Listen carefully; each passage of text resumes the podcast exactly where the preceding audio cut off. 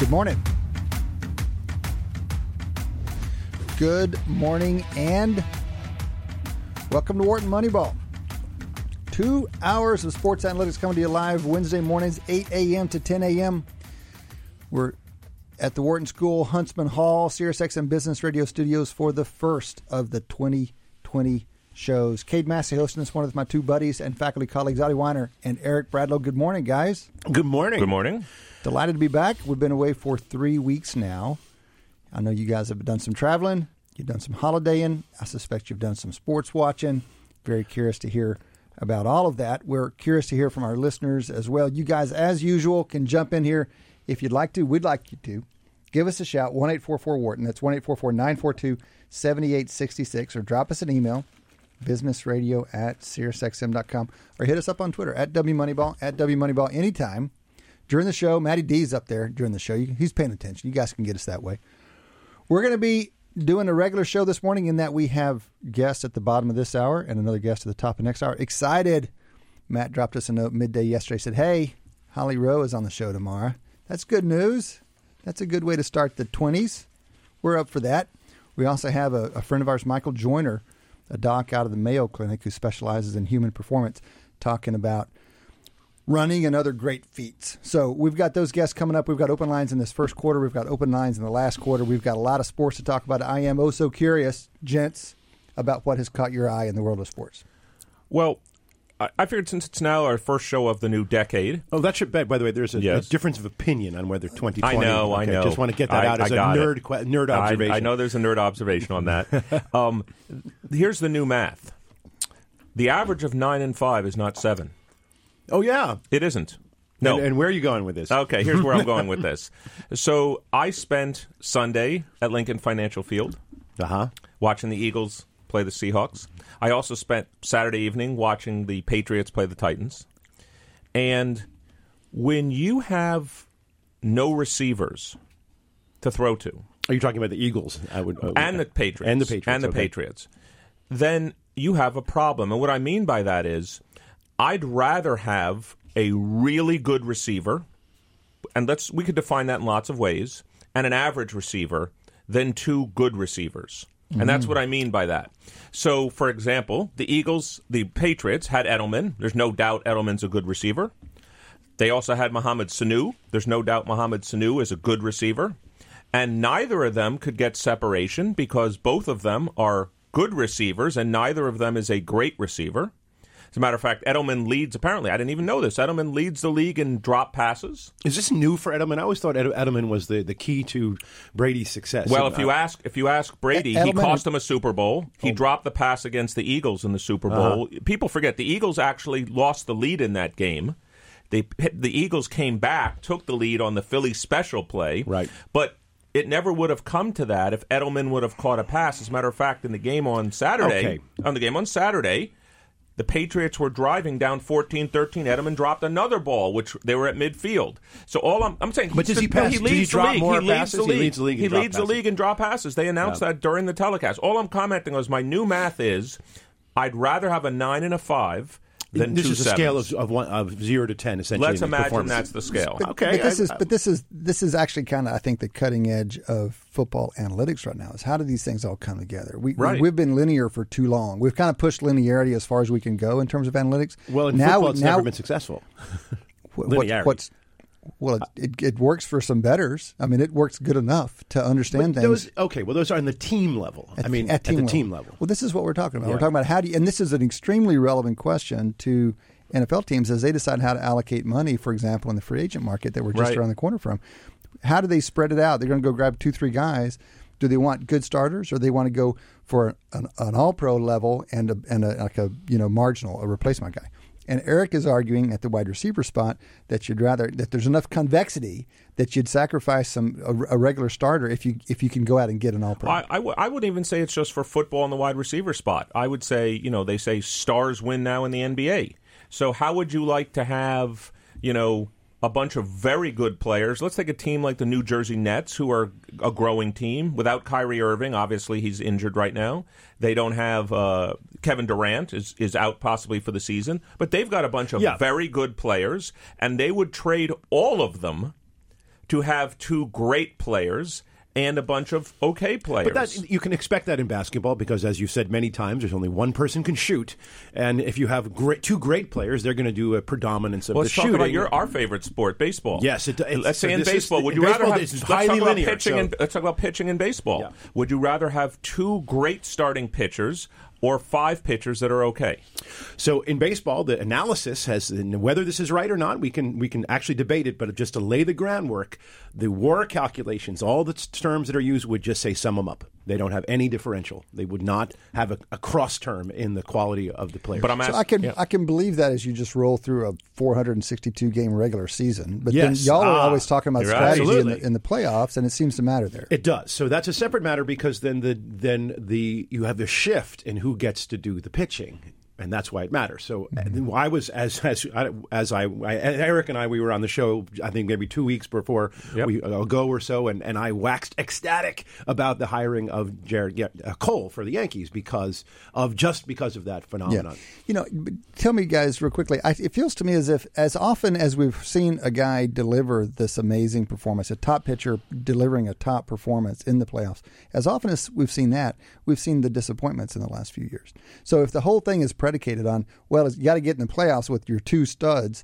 Then one of those guys doesn't deliver because y'all are forever saying, "Well, all they got to do is get against Hamill, and then it's all over." Yeah, okay. Like, well, it turns out that that's not the way it goes. But there's two problems here. Let's not conflate them. So the problem of the linearity of the expectation, and that's what you're, you're essentially saying that it's not linear in football and basketball. Right. And I'm claiming that at least the current argument is it's linear in expected value for the for players, but not but variance is a whole separate matter. So you can spend money on expectation and not get it, and that happens a lot, and it's of course very disappointing. Yeah. So And we even talked about that. You remember, uh, Cade, on the air when we talked about which Gerrit Cole the Yankees getting the 1st five years or four years of his career where he was quite an average pitcher, or the last four years. And a lot of people saying, "Well, it's been four years of the really good Gerrit Cole." I'm like.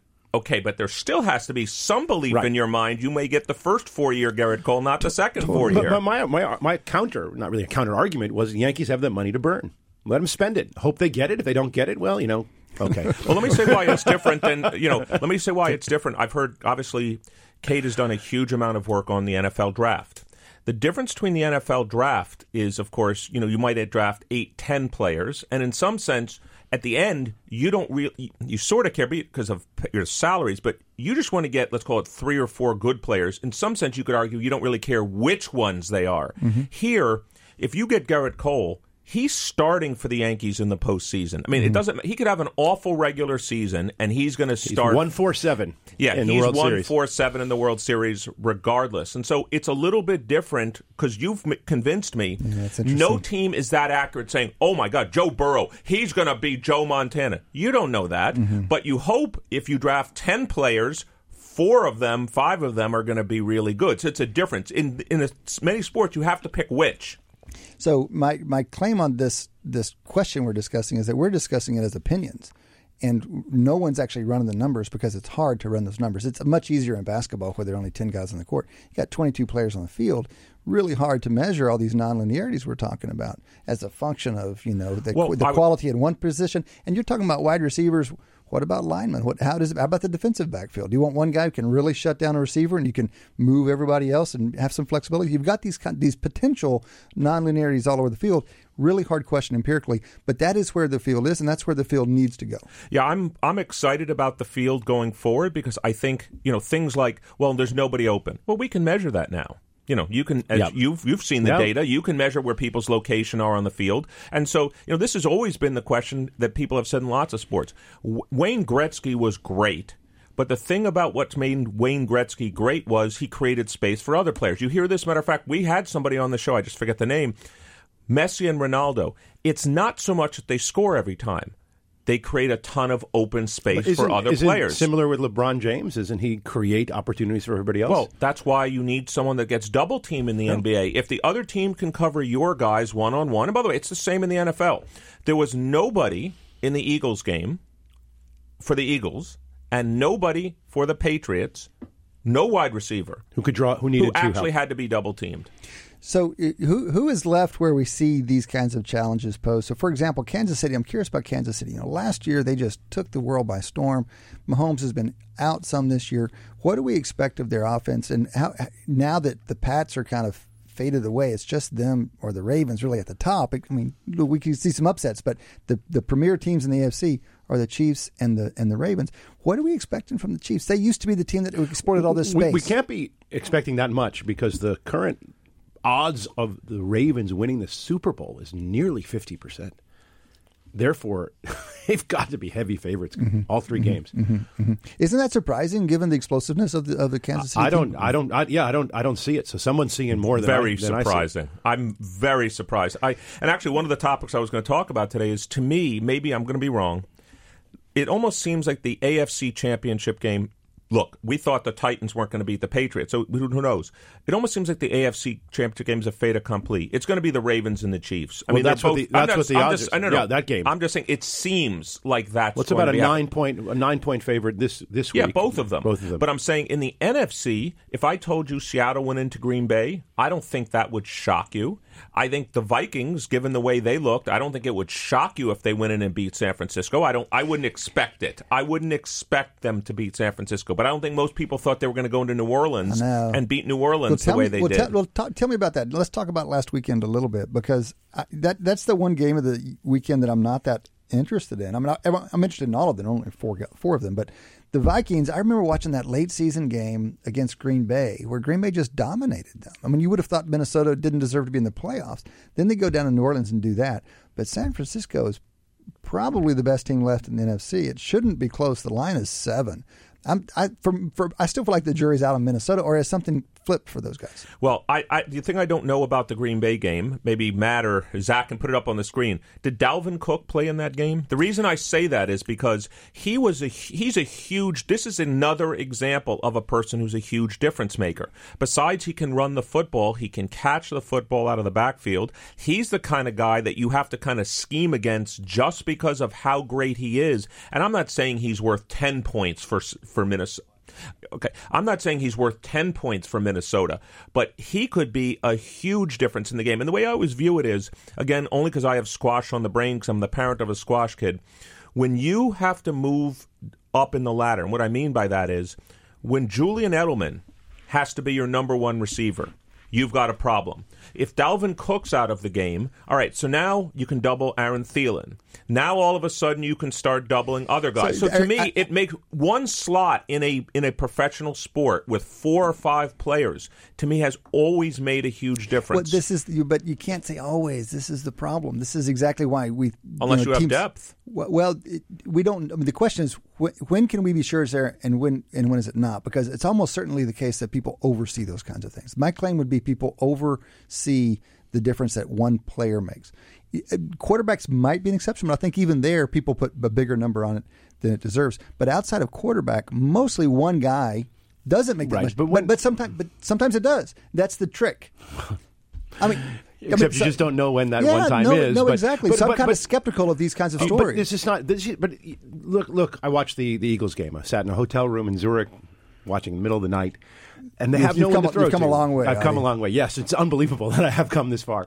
Um, yeah, because that game started like at 10:45 Zurich time. Yeah, That's Zurich impressive time. for Yeah, you. and, Great. uh, the Eagles have no one to throw to. The, the entire so it's not just one. It's not just two. And, and mm-hmm. once that happens, you're just looking that, like that I agree with, and that, that that's kind of the flip of it. I feel like the, the the accumulation of a bunch of small injuries might even be under Under weighted. modeled, exactly. But can't we just- I, I- let me just say, I do think these players exist. I I agree with your your the potential that a guy can shift schemes enough that he can make a big difference. I just think it's generally seen more than it actually exists. And I and I'm hoping we get to the day where we end up just having data on it. So we end up having data on so how open are the receivers then? You know, matter of fact, it could even be in look, let me just say what a good coach does.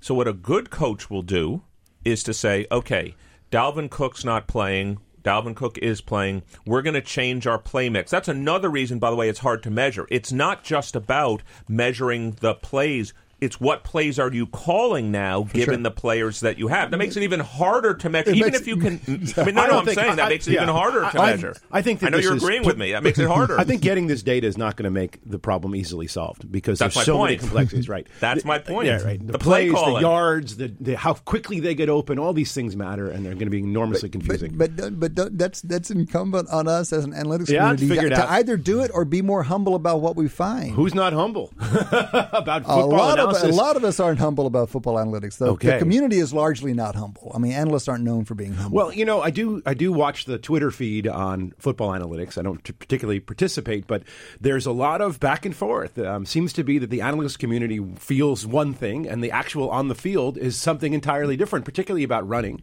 And it just doesn't. It's like a huge battle. I mean, I don't know if the, our public is aware of this sort of confrontation. Well- do you want to elaborate on this? Because this seems to be what I'm observing as a, as a lurker in some of these. I don't do my own analysis in, in football. Oh yeah, this is. I mean, th- I think that one's actually beginning to translate into the practitioners. The the running backs don't matter. Of course, that's overdone, and of course, that's you know too glib. But, But running itself is underdone. Mean, yeah well, is- the running, running backs don't matter. Is like you catch it. It's an umbrella yeah, term for a, yeah. a phrase for a whole, a whole lot. But we've seen the league move that way, and we've. I mean, the corner corners get paid. It used to be edge rushers or left tackles were the second highest paid, and now the corners are the second highest paid. It's all because it's passed. And how? Let me ask a question. How, given that they had no one to throw to, how certain now are you? Like that, you know, people want to put an obituary on Tom Brady's career, saying he can't really play that well anymore. He's slipped a lot. Well, he had no one to throw to, and mm-hmm. no one was open. So how do I mean? I'm just saying, 100%. you put him on I don't know, put him on the Ravens or the 49ers or the Chiefs with Yeah. those weapons. Yeah. I I mean, How do we know anything don't- about quarterbacks? I mean, people are still wondering whether Josh, Josh Allen's any good. He's two years in, and some people are like, "Oh my God, this guy is." The draft people were wrong. This guy is so good, and others are like, "Well, you look at the numbers, and actually, Bills, you shouldn't get too excited." And others are like, well, "We still don't know." Oh, I know. The, the, if the, historically, if you look at guys who have hit stats through the first two years, most of them don't pan out long term. But there are a couple of exceptions. A couple of guys turn around. So I think the odds are a little against him. Kind of surprisingly, despite the success the Bills have had, the odds are probably a little against him. But it's amazing that we're two years in, two years, 32 regular season games, 33 with the playoffs, and we still don't know who Josh Allen is. I, I have to admit that game was a little bit painful for me to watch, just because I have you know Bill's connections to our mutual friends. Um, I was Oh my root- God, these guys have been through so much. I was suffering. rooting. I was rooting for the Bills in that game, and it looked like, of course, they had the game. They were certainly up big in the game, and just all kinds of little plays. And by the way, what's interesting about that game is, given the Seahawks and Eagles game was basically a pick 'em. I mean, in some sense, well, Houston was the favorite. They didn't cover. This shows you what we know and don't know and how much variance there is. Houston was the favorite. They did not cover. The Saints were the favorite. Not only did they not cover, they lost the game. The Patriots were the favorite. They did not cover. Seattle was the one team that covered. I mean, it was 17 to 9. It was a pick 'em game, but I'm just saying there's obviously huge variation. you would have made a lot of money just betting dogs this week. right. I wanted to ask you guys. We mentioned the the um, the Ravens. If the Ravens are fifty percent to win the whole thing, that's about 0.8 cubed. Yeah. That's r- is that whoa? Tell us, tell us about the relevance of point eight cubed. I mean, that's just 0.8 to 80. So you have to essentially to get to get 50 percent, you have to have an 80 percent chance of winning all three games. If you have an 80 percent chance of winning all three games, you multiply the three, and you're right around 50 percent. Well, we can be sure that they're not going to be 80 in the Super Bowl. So if you dial, That's- you, that's if you dial one issue. down Well- to 0.6 well, or 0.65, The what do you only need? tough game is the game against, arguably against um, KC. No. What would be their hardest game? The San- Super Bowl? San San Francisco. Francisco, San Francisco? Green Bay. okay, but here it, I- I'm just not following how we can get to this Here's number. where it comes from. They are substantially better, according to the models, than any other team. But 80%? So, Adi, they're, the, the, our models have them as the best team in the last 15 years, other than the 07 Pats. And that's that's that's really elite territory. But even Okay. at point nine, I mean, because I'm going to Adi's math. Yeah. The- this is, by the way, what's great about multiplicative models. Hmm. Because if you believe the Super Bowl's point six, which, by the way, is also a pretty big odds, then you have to have point nine times point nine in the other two games to get to fifty Yes, percent. and- so I believe in the normal model, which which means that the point differential is normally distributed, and the di- the standard deviation is something like 12 or 12 and a half. And therefore, if I use your your Massey Peabody, that's not 85%. It is, isn't. A five point advantage over, say, KC, which isn't even five point. It's four points, yeah, a little over four. you And gotta then maybe home home- give them field. So home seven. fields. That's not seven. good. It's still not 85. That's the right? toughest game. Yep. Well, we can just walk through the numbers because they are going to get you to 50%. And it is all because Baltimore is plus 13 right now. In terms, they'd be 13 point favorite against a neutral team on, on against an average team on a neutral field. KC eight and a half. So we're talking about what is That's- that four and a half plus home field. So it's a seven point Seven line. point. And then San Francisco is all the way down to five and a half. So we're talking about six and a half But that's on a neutral field. that's a truly neutral field. Yeah. So those two games should be approximately the same line. And, And, course, I think about seven points is uh, two two to one. Well, we can. I mean, we can. This is not. This is a known thing. We can work through not the math. by the it's not an over under. Let's just all make our picks. Baltimore or the field. Let's just do it right now. I'll take uh, Baltimore. All right, this is an early one. Okay, I love it. I'm doing Baltimore. I'll jump in. I'm taking the field. I'm always a field guy. I can't not take the I field. knew you would. All right, I'll take Baltimore. Zach Trapkin, our associate producer, is going to write it down. I'll take Baltimore. All right, I just I'm think taking since it's field. 50-50, it's very simple. I'll take It's a great over uh, over That's under, but, but There I it just, is. Don't, I'm just don't not make buying me, it. Don't make me pick. Don't make me pick against the Ravens. All right, this is Wharton Moneyball. Two hours of sports analytics live every Wednesday. This is the first show of the year. Delighted to be back. Have Cade in here along with Adi and Eric. Fellas, what about on the college side of things? We've got the national championship coming up Monday. Well, I don't want to say, you know, I assume Massey Peabody and all the other, you know, really good systems out there had to feel pretty vindicated about what happened in the semifinal game. I mean, OSU and Clemson was a close game. Anybody could have won that game. I mean, you, you look at the result of the game, and easily OSU could have won the game. And most people thought, as did Massey Peabody and others, LSU Oklahoma was not going to be particularly close, and it was not particularly close. And so. Um, that seemed to go according to the the way inverse of the wild card game. yeah, it's just, it's, it's just the way. Mean, in fact, those scores you just wrote them out. That was about right. Well, except Maybe that no- LSU no, won one- by- yeah. No one expected 49-14 at halftime or whatever LSU did to O- Oklahoma. My God, that was brutal. Enjoyable, I should say, brutal. um, that w- before we talk about the championship game, were there any other highlights for you over the holidays? You know, your holidays and bowl games are you know they go hand in hand. So It any, used to any be. highlights? I'm, I'm going to recall when I was, you know, I don't know how many years ago, but I remember January 1st was when all the bowl games happened of any that mattered, and I don't think that's true anymore. ones. No, that was the, that was, that was the, the, glory days of the seventies. Well, for a long time. 70s, and there were four big ones: rose, sugar, orange, and cotton. Yeah. And and we can even tell you the television schedule. Mm-hmm. You know, for that for that day. And of course, that's not quite what we have anymore. But you still have forty games or whatever, so you got a lot of football happening. Did you pay any attention? Did anything jump out? to you? Well, uh, you know, I always am interested in you know the two games that interested me. I said it before the playoffs started. The outside of the playoff games that interested me were Alabama, Michigan. Anytime Jim Harbaugh's in a big game and loses it again, that always interests me. And that, that was I don't say predictable. I didn't know how much they were going to lose by, but I, I felt good about Alabama over Michigan. And of course, just because my wife's a Penn Stater, but also Penn State played Memphis, and Memphis Yeah, was the fun. top of the non-power group of five five, group right. of five schools, and that was a. I mean, Penn State won the game. It was a competitive game, Sure. though. I mean, Memphis showed that. I'm not saying they deserve to be in the top four. I'm not pulling one of those, but they were a good team. Those were the two games outside of the big ones of the semifinal games. Alabama, Michigan, and Penn State, Memphis interested Mm-hmm, me. They did. I watched all of them. So, what do you make of this current crop of uh, quarterbacks coming out of college into the pros within a year or two? Well, we take let's take them a year at a time because we we are, we're anticipating that in 2021 that draft you'll have Trevor Lawrence. Well, he can't. He's not eligible yet. 20, Yeah, 2021. So we're talking two years from now, Right. or a year and a half from now, you'll have a really interesting draft again because Fields out of Ohio State. Probably they both come out early, but this year everyone's you know already committed Burrow to number one. The, the Bengals. I, you know, I was thinking about it on the way in today. I when I when I was younger, I really kind of held it against Eli Manning that he didn't want to play for the Chargers or whatever he did. Right. I, I mean, poor guy. I don't. I mean, it worked out well in the Giants. I wouldn't wish the Giants on anybody anymore. But now I better understand why a player might do that. If you get drafted by a really terrible franchise, I mean, this is you know. what did remember, he do? Remind me what Eli well, Manning Eli- did. you, you have to understand, Eli is the son of Archie Manning, who spent his career with the New Orleans Saints, who weren't the New Orleans Saints of today. Back then, they were, you know, they were the Aints. They were the guys who wore the the fans wore the bags over their head. They were a terrible franchise. Manning, a great quarterback, presumably, seemingly, had a terrible run because he's so. Surely that influenced Eli's decision to refuse to play, and they so they they traded him basically. A player This can was the sit, Chargers between the Chargers and the Giants. a player can sit a year and and be eligible for the draft the next year if they want to. And it's you know this is I don't know maybe it's crazy, but the Bengals are such a travesty of a franchise. It's not clear to me that Well, Burrow should take that. I wanted to ask you. So, there, to me, there are three, maybe even more. You probably know more. Three very good quarterbacks potentially coming out this year. So one is Joe Burrow, one is Tua. Ta- we, we Tua. Know, we know who Tua, Tua, is. Tua Eric. is from Tua Alabama, and then one could argue Herbert. Yeah, Herbert. Well, coming into the year, a lot of people thought he was the best. No, that's prospect. my question. So my question for you is, I mean, maybe everything will always go wrong the Bengals' way.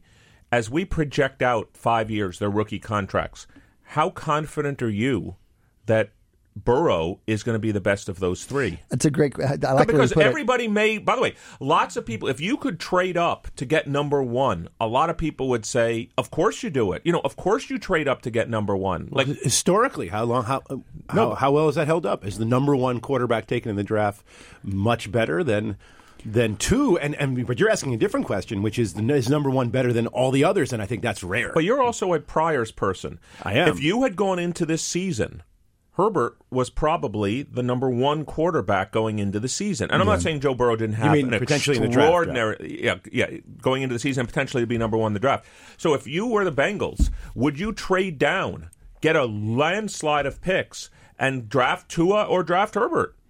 Uh, yes. How's that? Yes. Well, it's such a it's such a tough question, um, and it's the right question, and it's. And, But I wanted to ask you of all. No, it's not a tough question. Come on, I read your paper.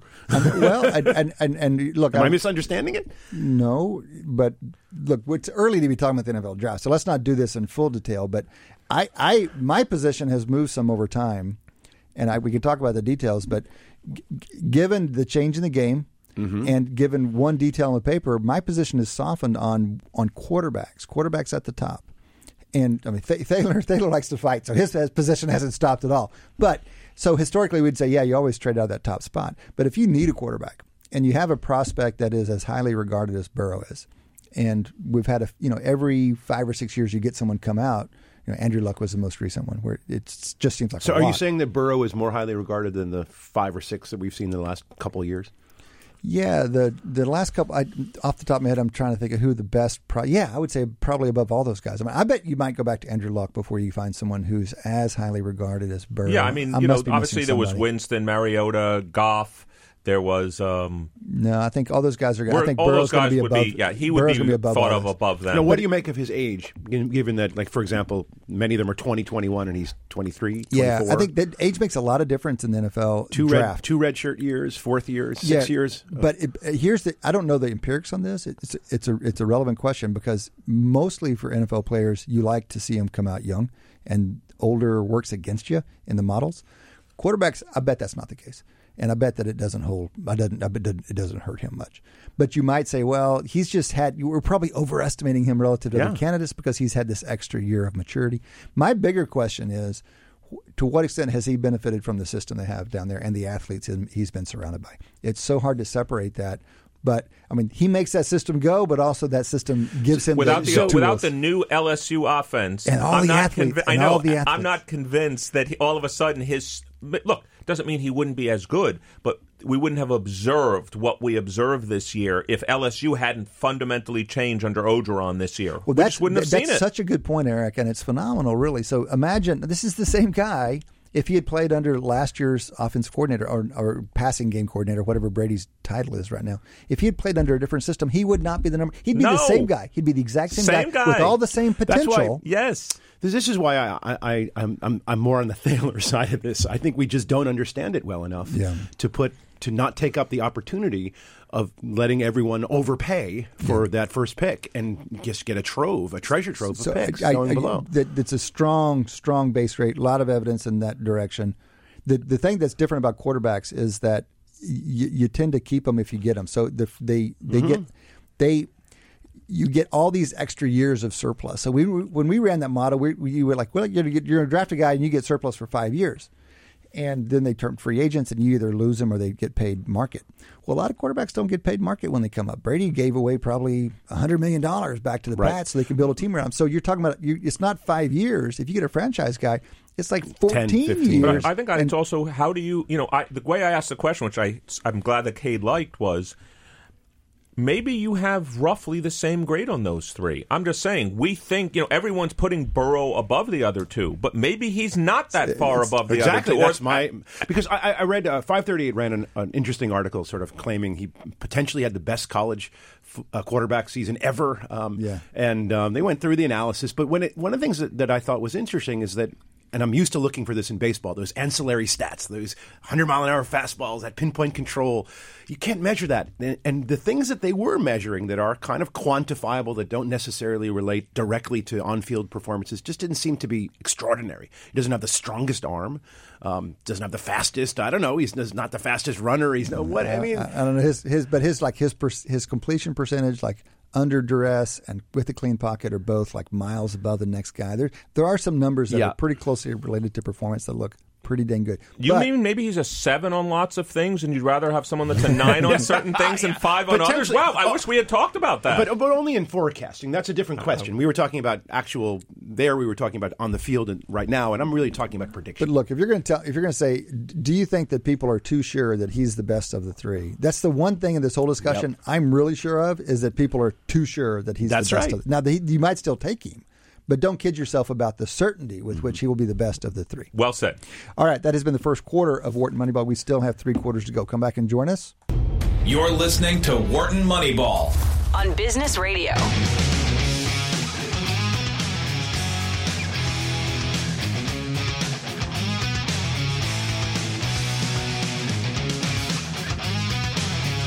Welcome back. Welcome back to Wharton Moneyball. Two hours of Sports Analytics Live every Wednesday morning, 8 a.m. to 10 a.m. Eastern. Cade Massey hosting this morning with my buddies and faculty colleagues here at the Wharton School, Adi Wyner and Eric Bradlow. Shane Jensen is out and about doing Shane Jensen things. He'll be back. Some combination of us are here every Wednesday morning talking sports analytics. You guys can join us. We'd love to hear from you. 1 844 Wharton. That's 1 844 942 7866. You can also email us, businessradio at SiriusXM.com. Or hit us up on Twitter at WMoneyball is the handle at WMoneyball. Great way to reach out to us. Great way to stay on top of the world of sports analytics. In this half hour, we are delighted to welcome Michael Joyner. Michael is a physician researcher at the Mayo Clinic. He's one of the world's leading experts in human performance and exercise physiology. Delighted to have you, Michael. Good morning to you. Cade, great to be with you. Where are you calling from this morning? I'm calling from my office at St. Mary's Hospital in Rochester, Minnesota, where I can look out and see the snow and ice. And uh, you know, we're not that far from the frozen tundra in Green Bay. No, you're kind of you're yeah, that's right. You got well, you've still got in your part of the world, you've still got a couple of football teams in the battle. How happy are the folks of Minnesota these days with the Vikings pulling it out down in New Orleans? Well, I, I think that they're very pleased about it, but I have to tell you, my wife is from Green Bay, so I'm kind of a you know a, a fifth column here in Minnesota. Oh my goodness, yeah, right. That's going to get you in trouble. very happy about it. But you know, the narrative with the Vikings for so many years has been that when one player away and, and person X or person Y or person Z is going to lead them to the promised land. Yeah. And that's certainly been the the narrative with Cousins. So we'll see what happens out in San Francisco. And then we all know the narrative this year with Green Bay is that they they uh, you know have turned winning ugly into an art form. Oh yeah. And will we see the real Aaron Rodgers anytime soon? Well, it's it's fun that it's it's fun that they're still in the battle. That you got this great rivalry that's gonna that's gonna play a part of the the playoffs. It's not something that happens that often, so that's good stuff. But listen, we we we we've got other people to talk football with. We've got harder questions for you, Michael. uh, listen, you've done you know you you're a consultant to the National Institutes of Health. You're a consultant to NASA. You've been at Mayo for a long time. And uh, really, your specialty is human performance. You've got an interest in world records. We're curious, like, how did you get? How did you, we've got some specifics for you, but how did you get going in this whole uh, specialty? And m- moreover, how does it work with your day job? I mean, you're you're an anesthesiologist at, at Mayo. We think of you as you know helping put, Correct. put people under for operations and keeping them stable. But here you are opining on world records. How does that Correct. So I was a pretty good distance runner at the University of Arizona. I was a terrible student, and I was going to drop out of college and become a Tucson City fireman. Okay. And I was recruited at age 19 to be a subject in a study on something called the anaerobic or the lactate threshold, which is a critical determinant of performance. I went in December of 1977 to to participate in this study in the lab in, in Tucson under McKale Center uh, bleachers where the basketball team out there plays. And uh, I got addicted the first time I ran on on the treadmill. Had my blood drawn. Uh, have a square wave uh, GPA. Went from flunking out to getting almost a 4.0, and then got interested in exercise research. So then people say, "What are you doing doing anesthesiology?" Well, um, you know, when when people are exercising and exercising at the world record level, all the body systems have to be in sync. They have to be tightly regulated, and there has to be tremendous feedback control. When somebody is put to sleep, we turn all those normal mechanisms off, and the anesthesiologist becomes essentially uh, the, the the nervous system, the, the parts of the brain, and other things that that regulate body temperature, Mm. fluid status, and so forth. Mm-hmm. So really, they're the flip side of the same coin. And um, the other thing is, if you think a lot about exercise, you think a lot about things like oxygen transport. When people are, for example, running you know near two hours for the marathon, Mm-hmm. and again, that's what we think about during anesthesia and also critical care. How do we get the oxygen from outside of the body to the inside of the body? So, Mm-hmm. so it seems paradoxical, but in reality, uh, they're just two extremes on on on the physiology curves.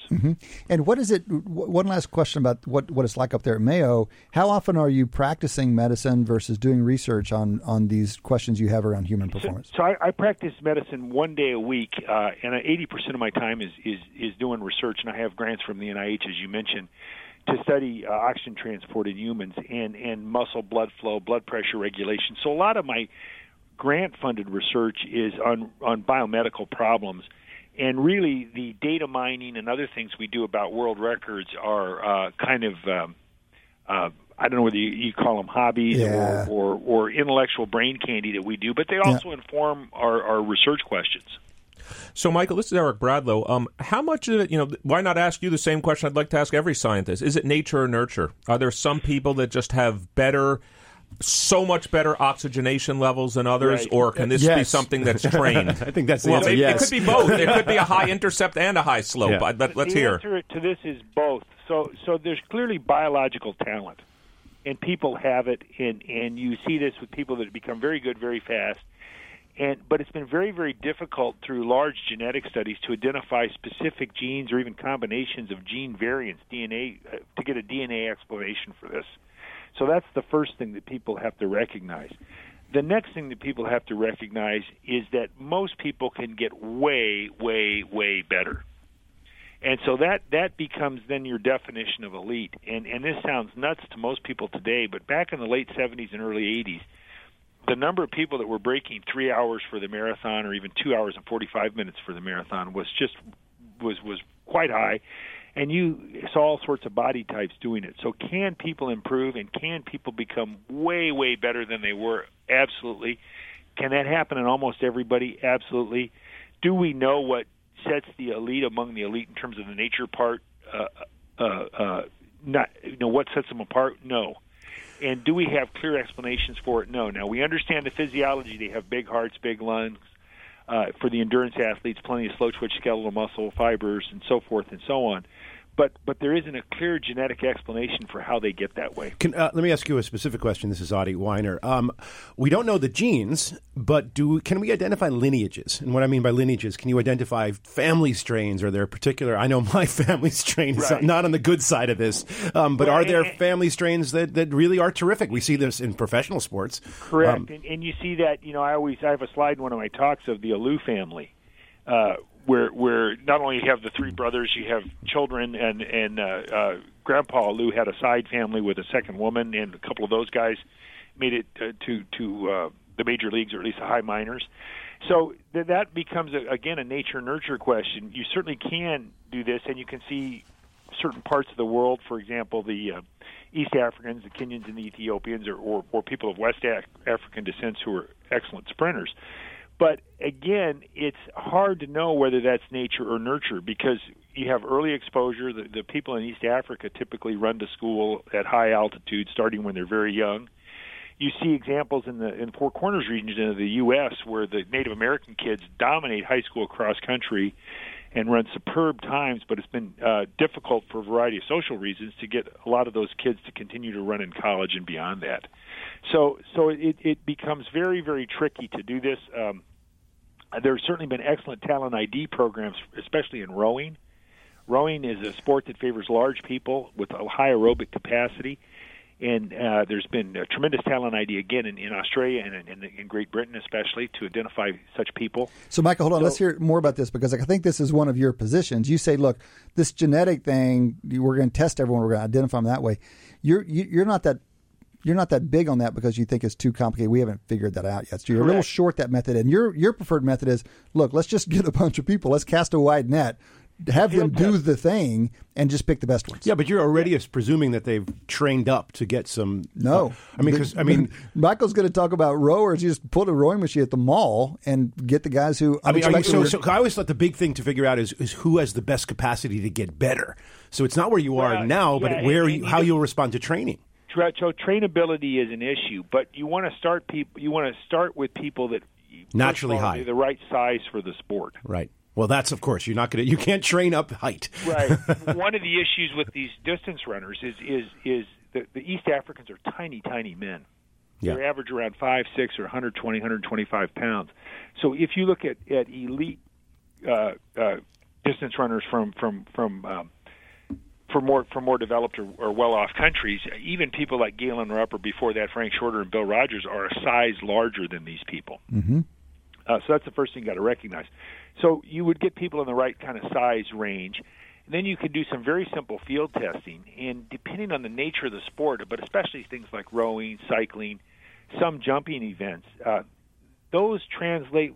You know, the, the skills are not. You, you don't have to be, you know, playing golf from the time you're six or eight and develop a right. set of skills. Those are really measures of, of some part of quote the engine unquote. Mm-hmm. And so, if you identify people that fit into a wide kind of a a wide base, and then you see who responds to training and who's into it, uh, you know, mentally. You have a chance to do do well. Mm-hmm, mm-hmm. So it's, I a, mean, it's, there there are three thousand kids a year in the United States who break four thirty for the mile in high school. Wow. Yeah, right. In the in, for a lot of reasons, in the olden days, a lot of those people continued to run in college and beyond and became elite athletes. There's that is now stopped, where there's a tremendous leaky pipeline in this country of what I call wasted aerobic talent. You mm-hmm. can make the same case uh, for people that can break 11 seconds for 100 meters. Most of those people are not going to go on to be world class sprinters in running, but what could they do in terms of track cycling? What could they do in terms of speed skating? Mm-hmm. Mm-hmm. So there's a tremendous amount of wasted talent uh, out there. And the way to identify it would be through simple field testing, which you were talking about football earlier as I as I as I listened in, is you know, they don't do muscle biopsies and gene tests in the NFL. They run the 40. Right.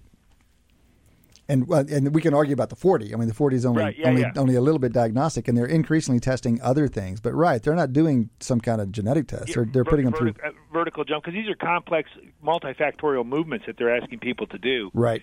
And and to get a sense of their their their kind of baseline athletic ability or athleticism. Right. And and and uh, you, it's going to be very difficult to get a blood test that's ever going to tell you who's going to run a 40 faster than anybody else. In fact, the person who's got the the the, the um, most fast twitch fibers ever seen on a skeletal muscle biopsy uh, is a guy named Hiro Tanaka, who's an exercise scientist at the University of uh, University of uh, Texas.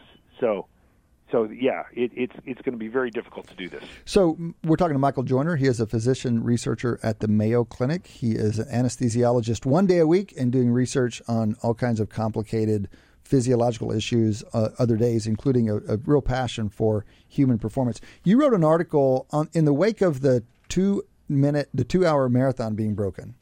You wrote an article about what it would take to run a 150 marathon, and you and you set it out into the future, you know, whatever it was, 100 years from now, and you and you said it as a speech by your granddaughter. It was very it was entertaining and provocative piece, but in it you more or less go through what you anticipate to be the real factors that drive the Correct. next eight nine minutes. And Bouncy you, shoes is that you, what you need? Well, this is one of the places we're going to go because you dismissed a couple and you put your chips in a few other places. Correct. And so, so I just wanted so to hear you break that down. For some background, in 1991. Uh, when I was quite young, you know, 30 or 32, I wrote an article saying people could could break theoretically could break two hours for the marathon. Published it, and and I wrote this as a model, just like you guys make models, more to understand what we don't know because the record then was around 207 and what became a model ultimately turned into a prediction and so forth and Mm-hmm. so on. And so then I asked myself after Eliud Kipchoge broke two hours in Vienna in October, what would 150 take? Mm-hmm. And a, couple of things. One is is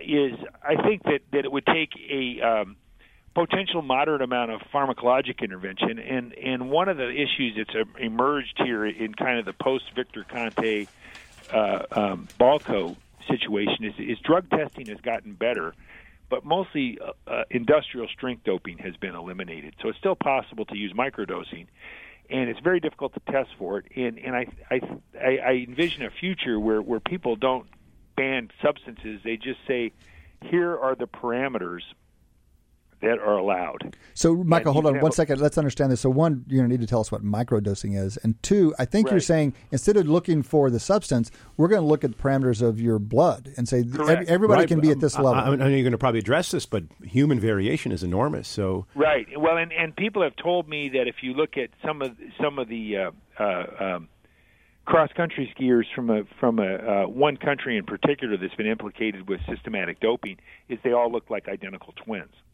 So microdosing is very low doses of these drugs below uh, detection limits of current current uh, drug testing. And, and those very low doses of these drugs would then permit people to get very, very small bumps in key parameters like red blood cell count. yeah. Uh, But so Michael, you Michael, you're saying you're saying the guys in supposedly cheating countries, these Nordic skiers, they look identical despite Adi's claim that Yes. everybody varies. They look identical Right. because, Because they've they're been all tweaked. maxed up. They've been tweaked to look identically. They've been maxed Well, up. They- they right, either- that's it. Wow. Well, they, either through training, but I think probably a, a, a more a reasonable thing is is, is that they've they've uh, tweaked their values through doping to to the to the you know right to, To the edge optimal. of, the, of believable. Yeah, yeah, yeah. So, Michael, let me ask you. Um, Yeah. I've always this is an to me. It'll give me how close we are to a 150 marathon. So, I think if a person ran a 420 mile for 26.2 miles, you would get to 150. So, It- how maybe a little faster than that, but Okay, but we- but 418, anyway. maybe 417. Yep. How long can somebody run at that pace? Like, could somebody do a half marathon now at that pace, and we just need them to be able to run the second half? Ah, it's a good way to phrase it. Thank you. Yep. How- Excellent. how- yeah, how close are we to a pace? How far can someone run at that pace? The, the the current world record uh, for 10,000 meters is about 26.3 minutes.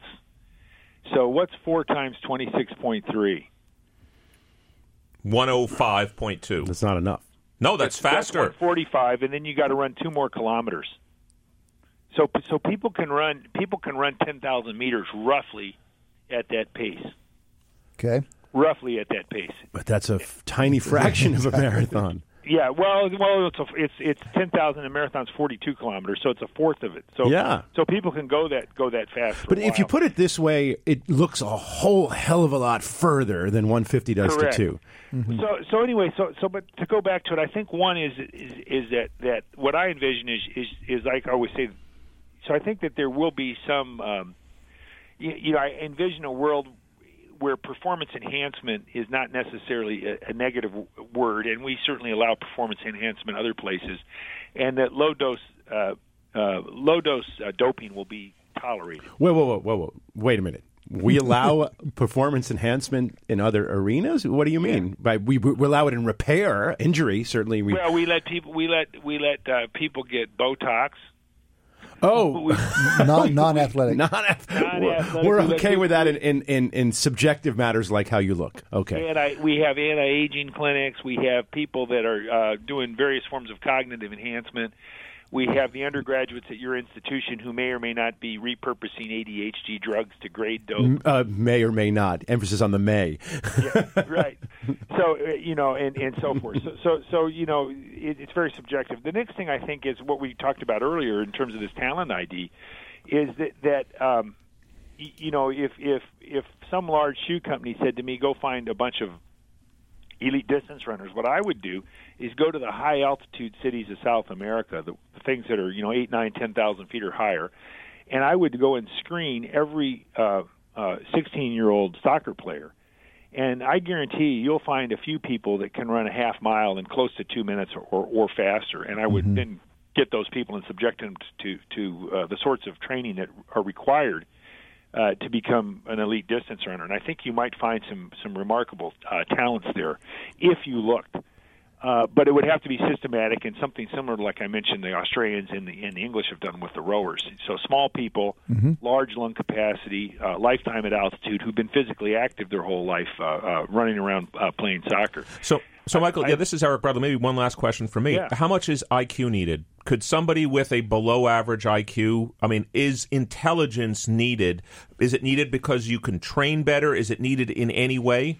Is that a, or, or another way? Put it this way: is there is there a rate limiting part? You know, could somebody with an 80 certainly, IQ be a great runner? Yeah, I I think you know. I think that there are plenty of people who have, have who who who wouldn't be candidates for admission at your school, who uh, have done fine in distance running. But I think you you would have to have some baseline level, and and and you know, be able to be uh, at at the level of, of somebody who can graduate from high school and and and would be qualified to be sort of an enlisted person in the in the military. So you wouldn't do a sort of mating or anything of that. You would look, you know, Oh Well, there may be some of that. yeah, There may be some of that going on already. naturally, right? You know, a superstar Well, a Shalane female and a superstar, parents- right? Shalane Flanagan's uh, parents were both excellent runners.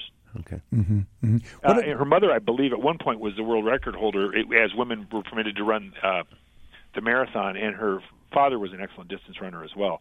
So, those Michael, Michael, what about? meeting- We're down to just a couple of minutes. What about Yeah. shoes? The New York Times presented a, a, a- Yeah, an exhaustive the article about Vaporfly next Correct. percentage Nike shoes that seem to be a real difference maker. Couple things. One is is that was known for a while. In fact, there's a there's a tuned track, not shoes, up at Harvard that somebody built in the late 70s that was associated with about a two to three percent improvement in performance. So I think a couple things. One is make the track better. That would get you maybe one or two percent. The shoes probably are closer to one to two percent in elites. If you look at the people that where they got the five percent number, it's hard to know how much of that is the shoes, how much of these people trained harder, how much they looked for faster races. Right. I've helped a couple people recently who've gotten nice PRs, just giving them some kind of casual advice. And and certainly they felt the shoes helped, but they were also running about twenty or thirty percent more, and they also found very fast races to compete mm-hmm, in. Mm-hmm. One of the things so you're not mentioning, Michael, is training. I think you're kind of an old school guy when it comes to No, training. I, I, people have been training as hard as possible, Cade, since since the 1960s. It's Yeah. going to be very difficult for mechanical reasons to get people to train more because you just get to an injury situation. Mm-hmm. So I mm-hmm. think with you know low dose drugs, the right track, perfect environmental conditions, uh, uh, casting a very wide net for talent ID. And and and I, again, like I said, the combination of the shoes and track and so forth, I think people could run quite a bit faster. Yeah, but as I but as I pointed out in that little article I wrote, it was in uh, 2091. Yeah, right. When, it's going to be uh, a few years. Hypothetical granddaughter Right. was giving the the Victor Conte Memorial lecture at the Society for Human Performance Enhancement. awesome. So things would have to change. That's awesome. We'll look forward to Michaela Joyner's presentation here in a few years. Michael Joyner, thank you for your time this morning. Love the work that you're doing. We wish you the best with it. Yeah, great to chat, you guys. Nice to visit. Absolutely. Michael Joyner, doctor, researcher at the Mayo Clinic, an anesthesiologist and specialist in human performance. That has been the first half, the first two quarters of Wharton Moneyball. We still have two quarters to go. Come back and join us after the break. You're listening to Wharton Moneyball. on Business Radio.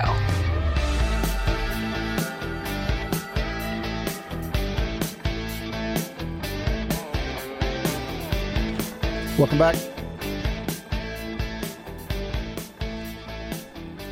Welcome back to Wharton Moneyball. Two hours of Sports Analytics Live every Wednesday morning, 8 a.m. to 10 a.m. Eastern. Cade Massey hosting this morning with my longtime Wharton Moneyball collaborators and Wharton faculty colleagues. Adi Wyner, Eric Bradlow, Shane Jensen's out today. Some combination of us are here every Wednesday morning. You can be here too. Give us a shout.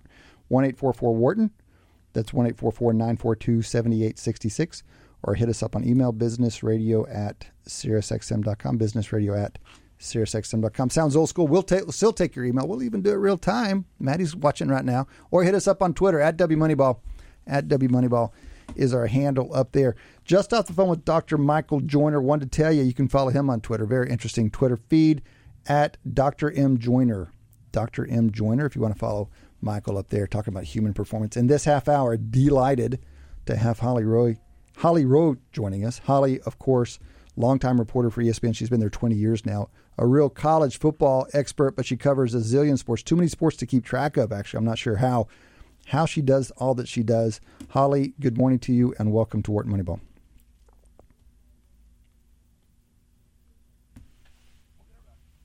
So we've just lost Holly. We had her earlier. She's down. She's she's she's she is she she will be back. We're going to we're going to talk to Holly Rowe. Holly is longtime ESPN reporter. You guys see her. She covers Monday nights, big Monday nights in college basketball. She covers beach volleyball. She covers women's basketball, big on the WNBA, and of course she covers college football. Yeah, I'm always interested to people that number one have to jump between sports so quickly. Like, so she may have a common week where she actually has to cover four or five different sports in the same week. I'm always interested to how does it does it like do you have to flip a switch and kind of you know flush your knowledge? Like, forget I was just at the national championship football game. Tomorrow I'm covering volleyball. Like, you know, and also you know I always think about studying. You know, can you pre- prep in advance? Like, how far in advance does she have to have to actually prep? So I, have got lots of questions. Well, we got her back, so now you can ask those questions. Holly, good morning to you.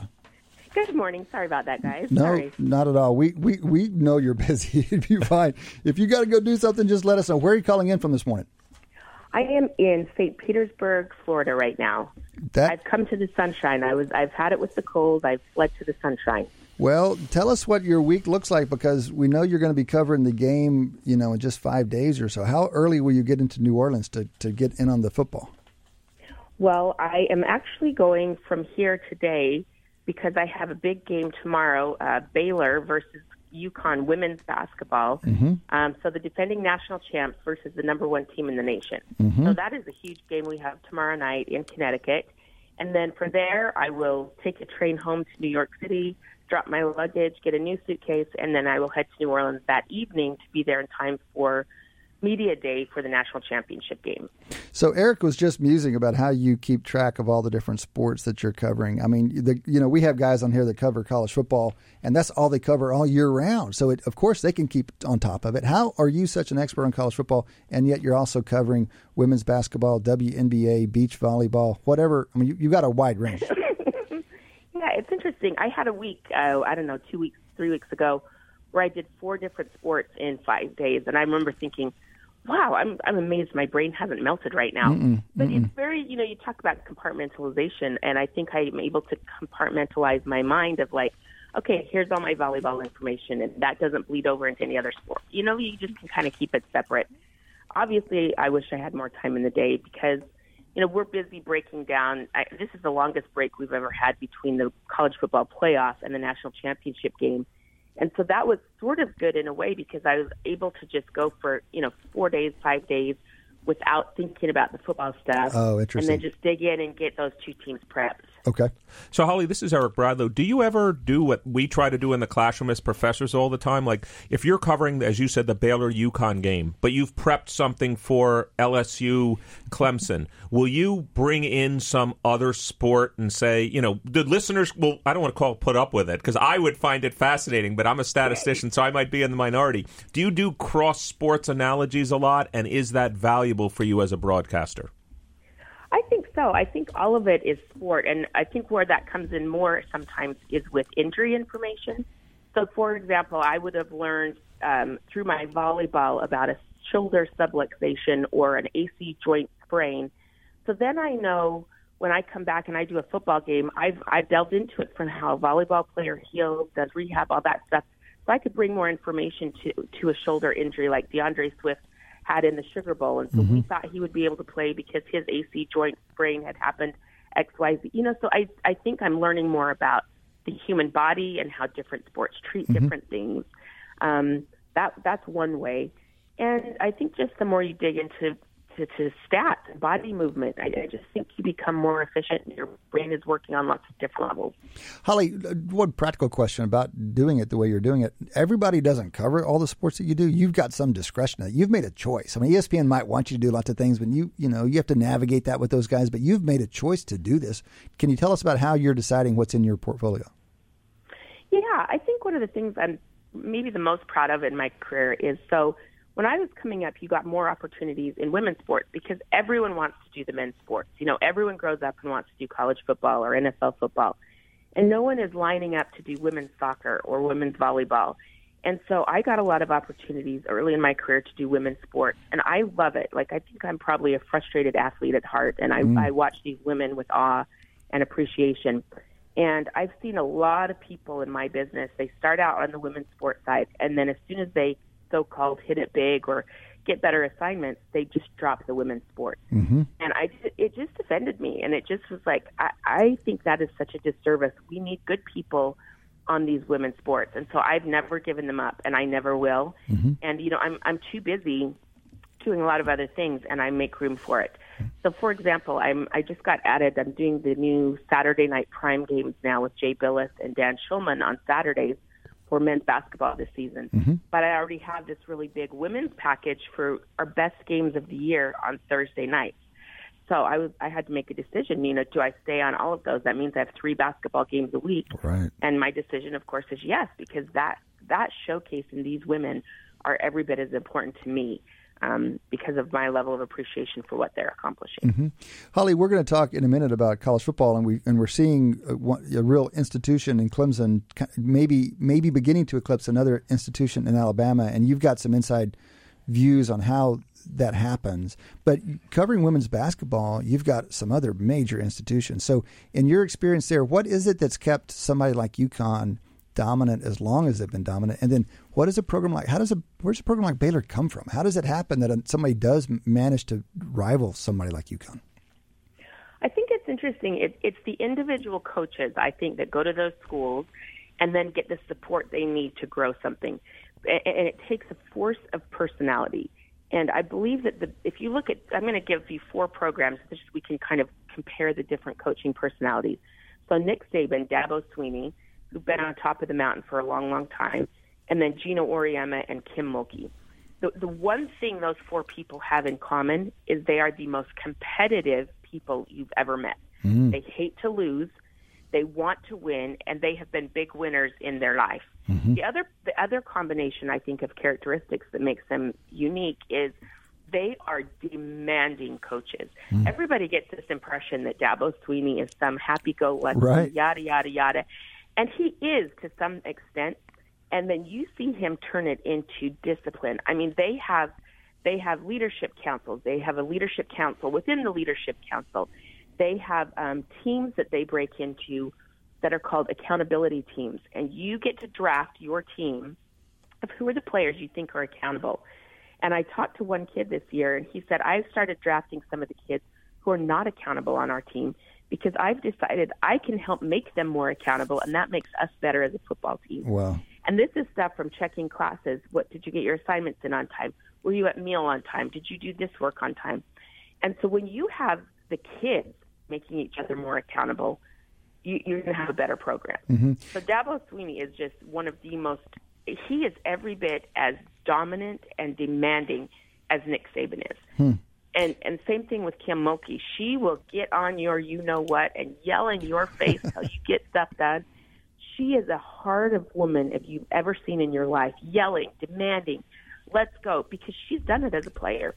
She won a national championship at Louisiana or at uh, Louisiana Tech. She won a gold medal. You know, she every every level she has been on, she wins mm-hmm. and she demands it. And mm-hmm. so I think that's what these teams and programs have in common. So, Holly, does that mean that other schools have a chance? We don't have to just kind of give up that the world is going to be Clemson, Alabama. So, for example, you know, you're from Utah, you grew up on BYU football, and I was thinking about this morning that it must be a little painful. For a long time, Clemson had one national championship, 1981. And for, for, for still, BYU has won national championship, 1984. But somehow 35 years later, those guys get it really going, and BYU doesn't have it going. So you've lived it to some extent. There are schools all over the country who are like, man, how can how can Dabo drop in there and recreate this thing out of seemingly thin air? You're saying the right coach can do it. Yeah, but you you have to have the pieces in place. So, for example, at Clemson, we went there. I would say, let's see, maybe six years ago, and they didn't have even an indoor practice facility. So that was the the first step. They built an indoor practice facility, and then they got to a national championship. And you know, every step you make it further, you get more money in the in the old playoff system. And so then they would come back, and they have raised enough money to build what I would deem the Taj Mahal of college football complexes. And so people have bought into him, and that has led to resources and buildings. They mm-hmm. have an entire sports science wing where kids can come in after practice and go through laser treatments, um, the the um, oh, what do you call them? The chambers that are freezing cold. That you go Barometric, in the Cry, Yeah. cryogenic Yeah. and barometric chambers. biometric chamber. Yes. of questionable value. I'll point out. Yes, people people are saying that. However, I've been in one and I got out and I felt better. So whatever. That Yeah, okay. Placebo effect is the most powerful effect known to medicine. Yes. exactly. Uh, but they have these massage chairs. They have infrared light that can go up and down your body and help reduce swelling and soreness. And and so he has invested in this science program right there in their facility. So I it took a dominant personality. It took um, people getting behind him and giving him the resources to win. And then I also think a geographic footprint is a big piece of it because he's in he's in Clemson, South Carolina. It is a very remote rural area. However, it's two and a half hours from Atlanta, where a ton of college football players. It's close to Florida. You know, their star running back Travis Etienne is out of Louisiana, so they are able to regionally recruit. And so I think those maybe are the, the pieces you look at. Alabama can regionally recruit. You know, their players come. I would say eighty percent of their players come from four hours around Alabama.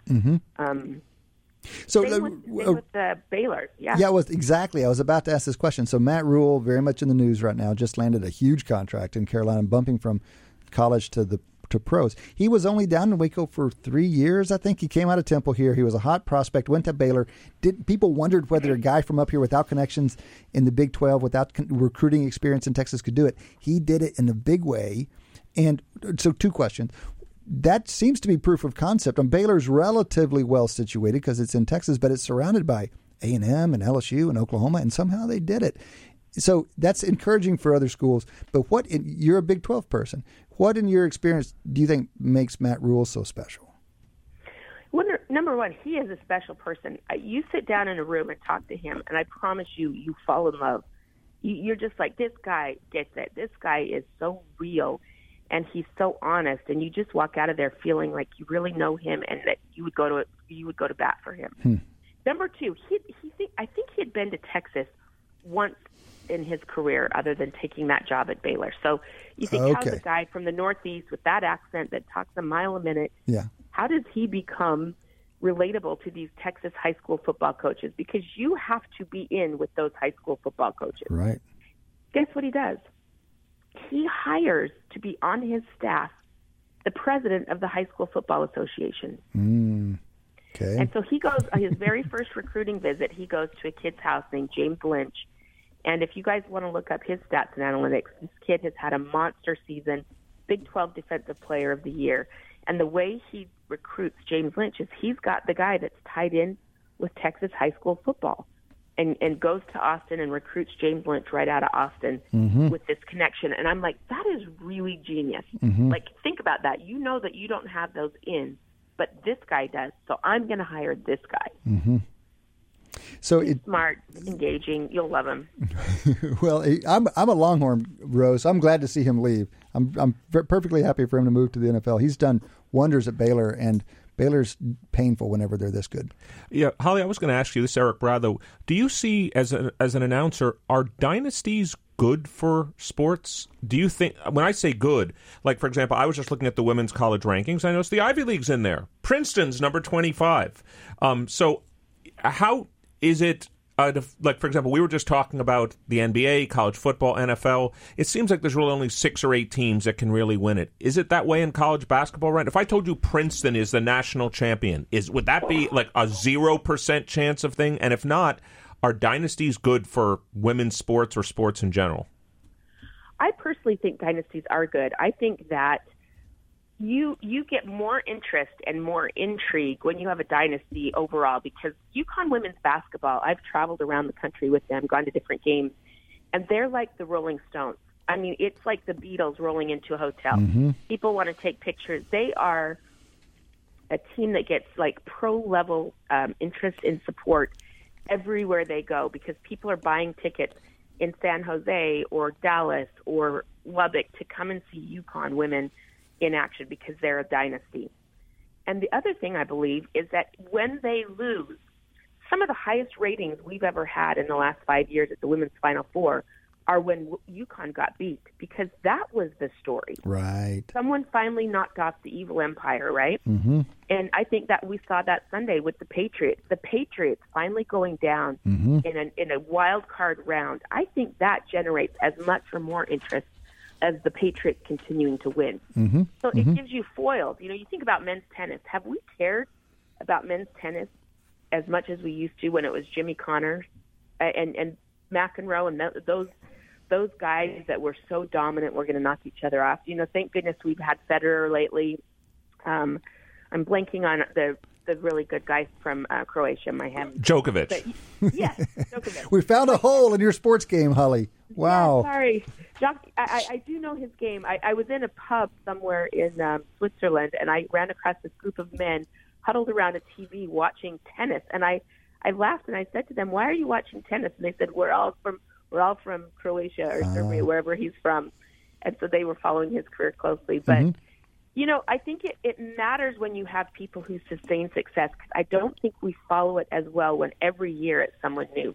Why Why do you think we love Tiger? Right? Why are people well- watching more with Tiger? We love extreme events, and extreme individual performances are, are attractive and entertaining. That's and- interesting Yeah. because then whenever the extreme becomes normal, you know, the Pats win too many Super Bowls or Alabama makes too yeah. many championship games, then it becomes less interesting. So it's mm-hmm. one of the nice things about this year's championship game is that we've got Clemson who's been in a bunch of them lately, but then we have a newcomer finally, and not a newcomer that's going to get smoked, a newcomer that I can actually stand seemingly toe to toe with. But I think we also will hate organizations more than individuals because individuals they get to reap their own re- re- reward, and the Cle- Clemson or the dy- dynasty of a team, we sort of blame it on the whole system. Someone has a paper. Someone has a psych Yeah. paper recently on exactly that. So we're talking to Holly Rowe. Holly is longtime ESPN reporter. She's been there 20 years. She's one of the lead reporters on ESPN Saturday Night Primetime College Football. She also covers Big Monday men's college basketball, women's Final Four, women's college World Series, that's softball, beach volleyball. She covers a lot of sports, but she's going to be heading to New Orleans here in just a couple of days, and we want to hear your take on the game, Holly. When you go, Yes. tell us, as you know, you know a lot about these programs. You've been paying attention to them for a long time. You've been paying attention to this particular year, you know, so you've got a lot of detail. When you go into New Orleans, what are you going to be looking for? What are you most curious about when you land? Well, the number one thing in my mind is the running back for LSU, Clyde Edwards Helaire. He didn't play much in their semifinal game. He had two crucial plays on a little throwback to the quarterback that he put on a monster block and they scored on.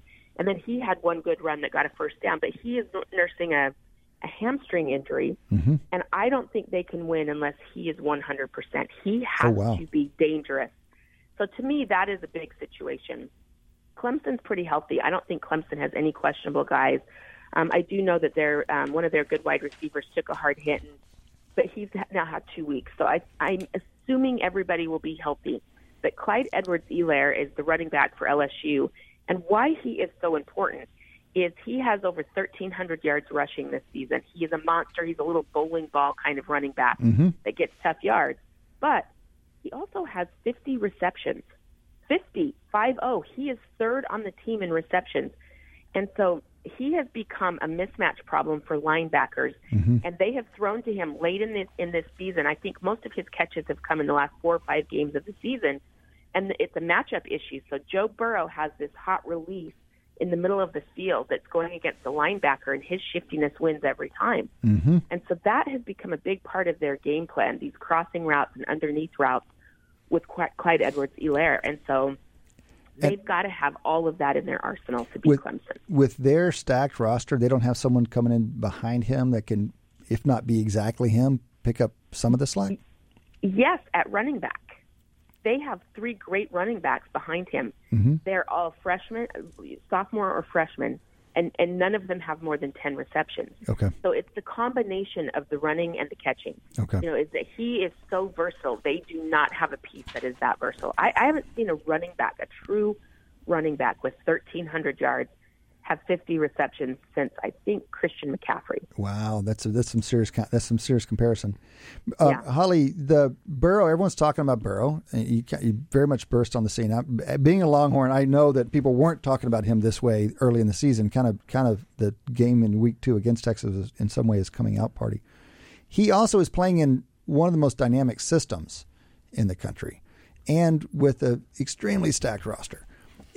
How do you separate evaluating him as a guy, as a player, as a quarterback versus the system and the people that he's surrounded by. And you know, as the NFL starts thinking about whether they want to draft him number one, he seems to be a consensus number one. How do you do that? And again, I thought your BYU experience might be interesting, having grown up watching those phenomenal BYU offenses and they produce one quarterback after another.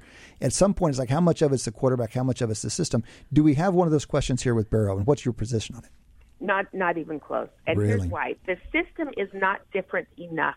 The, the the two things they have implemented into this system, and you guys can watch this on Saturday. I have found this to be fascinating. Is they have gone to purely a five man protection. And what, what that means is they only have five offensive linemen protecting Joe Burrow. They don't keep a tight end in there all the time. They don't keep running backs in there to chip all the time or a fullback because they want five athletes downfield in routes. So mm-hmm. you watch this. How do you cover five different routes as a defense? Because that means you have to have five DBs, you have to play nickel defense, and you don't have an extra guy to put in the box to stop the run. Mm-hmm. So either we're going to run it down your throat, or we're going to have five guys out and he can get those targets. So, so number one, I think the system is simple and it's not making Joe Burrow who he is. Joe Burrow is making this system what it is because he is an elite processor. LSU has this system where they neurologically test guys. It's a, a device they put on their head hmm. and their eyes where they put film up and then they test how the guys are processing information on a football field. Mm-hmm. And Joe Burrow is one of the highest on the team at processing. And it seems like his ability to avoid distraction. It's his, is his picture clouded downfield. It's not. He's he's locked in on his route. Mm-hmm. He's able to see who's open when, where the defender's going to be. I believe the next level processing of Joe Burrow is what made him unique. Mm-hmm. That's remarkable. We need to we need to find out more about that that technology. Uh, Holly, this is Eric Bradlow again. The one thing that maybe surprises me about the line on the game isn't so much that LSU's favored by six, but if I've got this correct, the over under is 70. Now, the only reason that's shocking me a little bit is that we saw four pro games this weekend where I'm pretty sure all of them were the under. Is there any chance went under? Is there any chance that this is a low scoring game and these two teams have good defenses and like doesn't the over under of 70 surprise you a little bit too? Okay, this is going to sound bad, but I actually think it surprises me because it's too low. I'm I with mean, you, Holly. Two high scoring teams. totally, I'm with you. Surprisingly low. I agree entirely. Surprisingly low. How Yeah. frequently do we get a Well, 70? what, what was game? LSU? What's the what- base rate? What was LSU Alabama? That was 80 plus, wasn't it? Oh yeah, that was that was a crazy game. I mean, that was the most that's ever been scored in that series. Um, I do think both teams have good defenses, but I think both teams have NFL pro caliber quarterbacks. Trevor Lawrence, you, you guys remember this in five years, six years, Trevor Lawrence and Joe Burrow are going to be the new Tom Brady, Peyton Manning. Mm-hmm. I promise you that. I Yeah, promise it's, it's you a pretty good promise. I actually was doing some some backtracking on Trevor Lawrence. He was the highest rated high school athlete in like the last five years. Yeah, and he can't come out this year because he's just a true sophomore. Yep. But when you see his body, he is built exactly like Peyton Manning. He ha- wears number 16. He grew up watching Peyton Manning. Hmm. He has a better arm and is a better athlete Mm-hmm.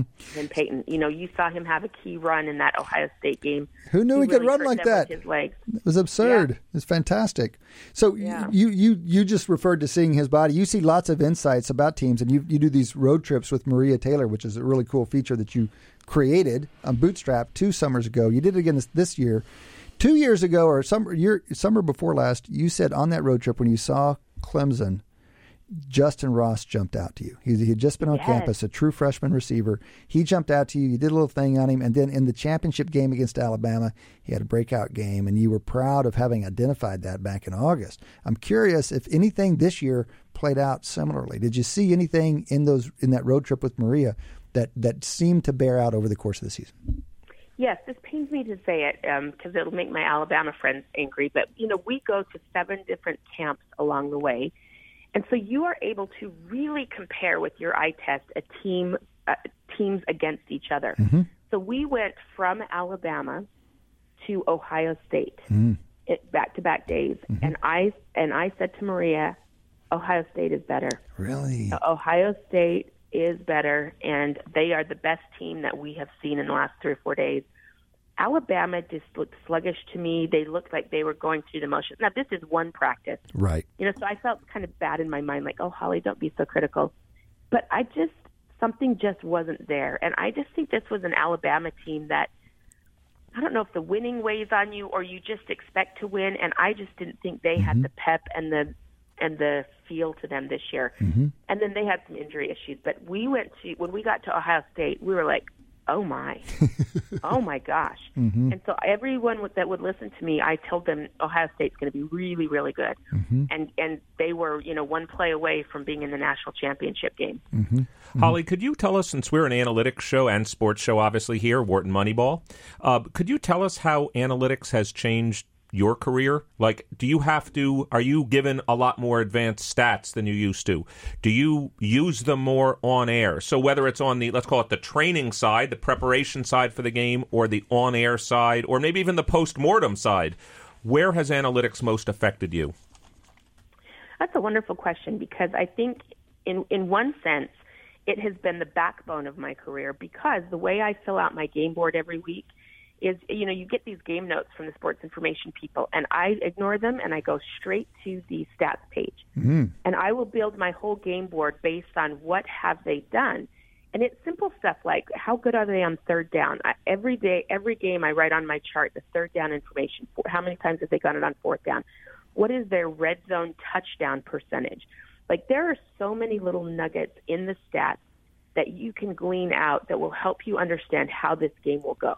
Mm-hmm. They can't score in the red zone. How are they going to score in the red zone against the number one defense in the SEC? Mm-hmm. You know, little things like that. So I think um, that's that's where I get the information about Clyde Edwards-Helaire. Like I'm putting his running back numbers in there, and I'm like, oh my gosh, this kid's over a thousand yards this season. And then I'm like, but 50 receptions on a team with all the wideouts Right. that LSU has, he's number 3 mm-hmm. So that's another. So I think that stats and the analytic part of that has been the backbone of how I build my stuff. But now I think we have more people helping. So um, there's a group called Pro Football Focus that puts out some good stats, like in coverage. This guy's been targeted this many times. I think those are good little snapshots of ways to tell stories of people have stopped throwing at this kid because he's so good as a defensive back. Um, this is a good one for you guys. There is a, a true freshman defensive back for LSU, Derek Stingley Jr., who a lot of people think is the best corner in the in the game right now Wow. and he has been targeted a lot. And that was because he has kind of a lockdown guy next to him, Grant Delpit, so people aren't throwing to him. People really targeted Derek Stingley early in the mm-hmm. season, and now they've stopped because he's proven himself. Oh, that's interesting. That change, the change in targets over the season as people learn. That's an interesting stat. Right, right. Holly, let me ask the complimentary question to Eric's. How can we be better? The analytics community, how can we improve what we provide people like you, analysts, commentators, radio and TV people? How can we improve our offering? I think the context of it would be important. So, trying to think of a good stat that would bear this out. Um, okay, so, so uh, statistically, Oklahoma's offensive line is much worse this year. You could pull up a whole bunch of analytics that talk about how much worse Oklahoma's offensive line is this year. Um, we uh, a lot of people crush Jalen Hurts for not being better and not being as good as Kyler Murray was throwing the ball, or he could have been better. He held the ball too long. Blah blah blah. And I think the context to the Jalen Hurts stats are that he didn't have the same offensive line Kyler Murray did. Mm-hmm. Right? So people are comparing apples to apples, Jalen and Kyler, but they're not comparing the oranges that were the offensive line. And the offensive line for Oklahoma last year has four guys playing in the NFL this year. Right. Right. Kyler's offensive line has four NFL guys. This year has one. So, you know, those are the little context things that I think are important for people to put that piece together. Mm-hmm. Because it's unfair if we crush Jalen on certain things, knowing he wasn't protected.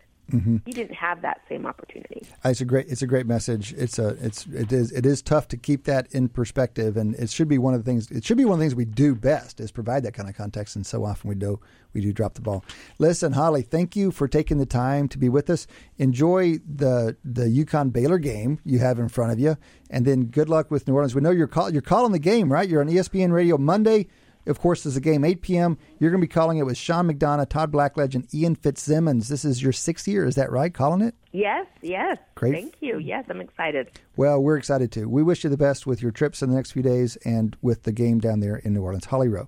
Thank you. I've, been, I've really enjoyed being on. Call me again. I did not know about your show, and I'm going to be listening now. Thank you. Wonderful, You've, Holly. You've converted me. Wonderful. Holly Rowe, ESPN 20 year reporter. She is in Florida at the moment, getting a little sunshine, but she'll be in New Orleans soon with the big Clemson LSU game coming up. All right, that has been three quarters of Wharton Money. You're listening to Wharton Moneyball. on Business Radio.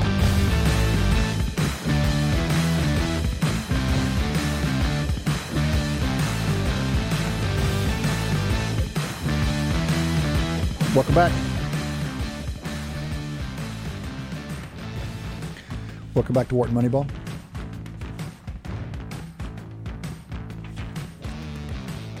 Two hours of Sports Analytics Live every Wednesday morning, 8 a.m. to 10 a.m. Eastern. Dion Simpkins bringing us up out of the bottom of the hour on the soundboard, associate producer Dion Simpkins. Cade Massey hosting here with my co-host, longtime collaborators and buddies, Adi Wyner, Eric Bradlow, Shane Jensen's out and about. He will be back. Some combination of us are here every Wednesday morning. You guys can be here too. Give us a shout. 1 844 Wharton. That's 1 844 942 7866. Email us, businessradio at SiriusXM.com. Or hit us up on Twitter. At WMoneyball is our handle. At WMoneyball. Just off the phone with Holly Rowe. How much fun was that? She's such a star. I was loving the fact that she was covering all the different sports. Um, I liked, I really loved her story about not leaving women's sports. And I'll be honest with you, I'm now like she just said she's now converted to listening to Wharton Moneyball. I wasn't going to, but now that I think about it, I'm watching that Baylor UConn game. That's a big I'm, one. That's a big game. I'm definitely going to watch that game now that she's uh, she's doing. That's great. It's impressive that she can cover as much as she does, and she stays as deep and passionate about college football as she does, despite having all this else in her portfolio. Anything that jumped out of that conversation about that game? We need to talk about it a little Yeah. bit more. With Yes. the Baylor UConn game? I, mean, I don't even know where. No, No, no, Clemson no. He's- LSU. Oh, Clemson. Yeah, I, that the two of you keep thinking that 70 is way low. That's the part that I'm, you know, I'm just thinking about. So maybe this will impress Adi, like he was impressed when I asked how long could somebody run at the pace that it would take to do a marathon. You like the way I framed it. So, how many points? I mean, a team's going. You're going to need 18 points a quarter to get, if it's linear, to get to 72, to get to 70 points. So that means each team has to score more than a touchdown in a quarter. I'm thinking it's not te- that much, no? Well, if teams For run college? the football, if teams run the football, But these are both passing teams. I, I don't know that much about. I mean, come on, Burrow and Lawrence. These are they both have great running backs. Yeah. I just it just seems to me so well this way, maybe I'm stung a little bit because every NFL game went the under this week, and maybe I Mm. didn't have the under in all of my picks this week. But maybe this is a game that's going to be the under. I, I just think it- seventy it- seems listen, like a massive number. It does so seem what, like a what- massive what number. about what? Let's talk about the spread as well. The hmm. spread is five. Six, Six? is what it says here. LSU favored by six. That seems too high. How did it get up to six? well, I don't know, but just this thanks to Matt Dotz, our producer. According to five thirty eight, Clemson's the favorite, Well, and the betting line has LSU as the favorite. yeah. So let's talk about that a little bit. There's a so couple. why, there, why, why would that be? there are a couple things that come up. One, I'm sure 538 has them as a neutral field. And so, an interesting question here is what kind of home field advantage LSU will have playing in New Orleans, so close to Baton Rouge? It's an it's an open question. Presumably, they'll have some, but presumably not a full dose as they would if they Well, were if we, playing in we- Baton let's go. Rouge. Oh, let's let's let's uh, think about for a minute and recapitulate what drives the home field advantage, and if they, what drives it, at least, is in some piece not having to travel. What does that mean for the distance here? Uh, well, That's about an hour. I mean, Yeah. but you're not home. And It's the not idea a is big travel, and they both have lots of days. Let's Yeah. assume that's not going to be a big factor. Right. Then there's I the would size imagine- of the crowd. Well, I would imagine they give the same number of student tickets Right. at least to Clemson and LSU. They both get the same number Mm-hmm. of seats, but then there's the other fifty thousand no, people it has there. To, well, it's, it, it, it won't be as dominant as a game in Baton Rouge, but it's definitely going to be pro LSU crowd. There's, it can't be any other way being in New Orleans.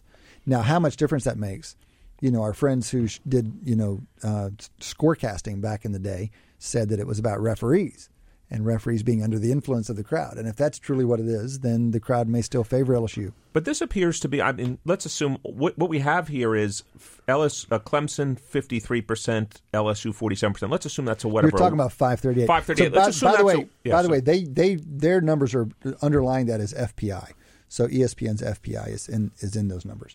So again, it's a quantitative system. They're going to have they're going to have teams as playing on a neutral field. What does Massey Peabody have if the game were played? What does Massey Peabody have for uh, LSU and Clemson? we think they're the two best teams in the country, which is nice, but we make LSU about a one point favorite on a neutral field. Now, so I think you got to give I both think of you- those are playable. You have to give LSU a little bit of a bump, I think. I think it maybe it's a one point bump or a point and a half or something like that. The other thing that comes up when we look at our numbers is how much do you think priors matter at this Mm-hmm. point of the season? And you know, we, we we include our priors as long as they provide predictive help.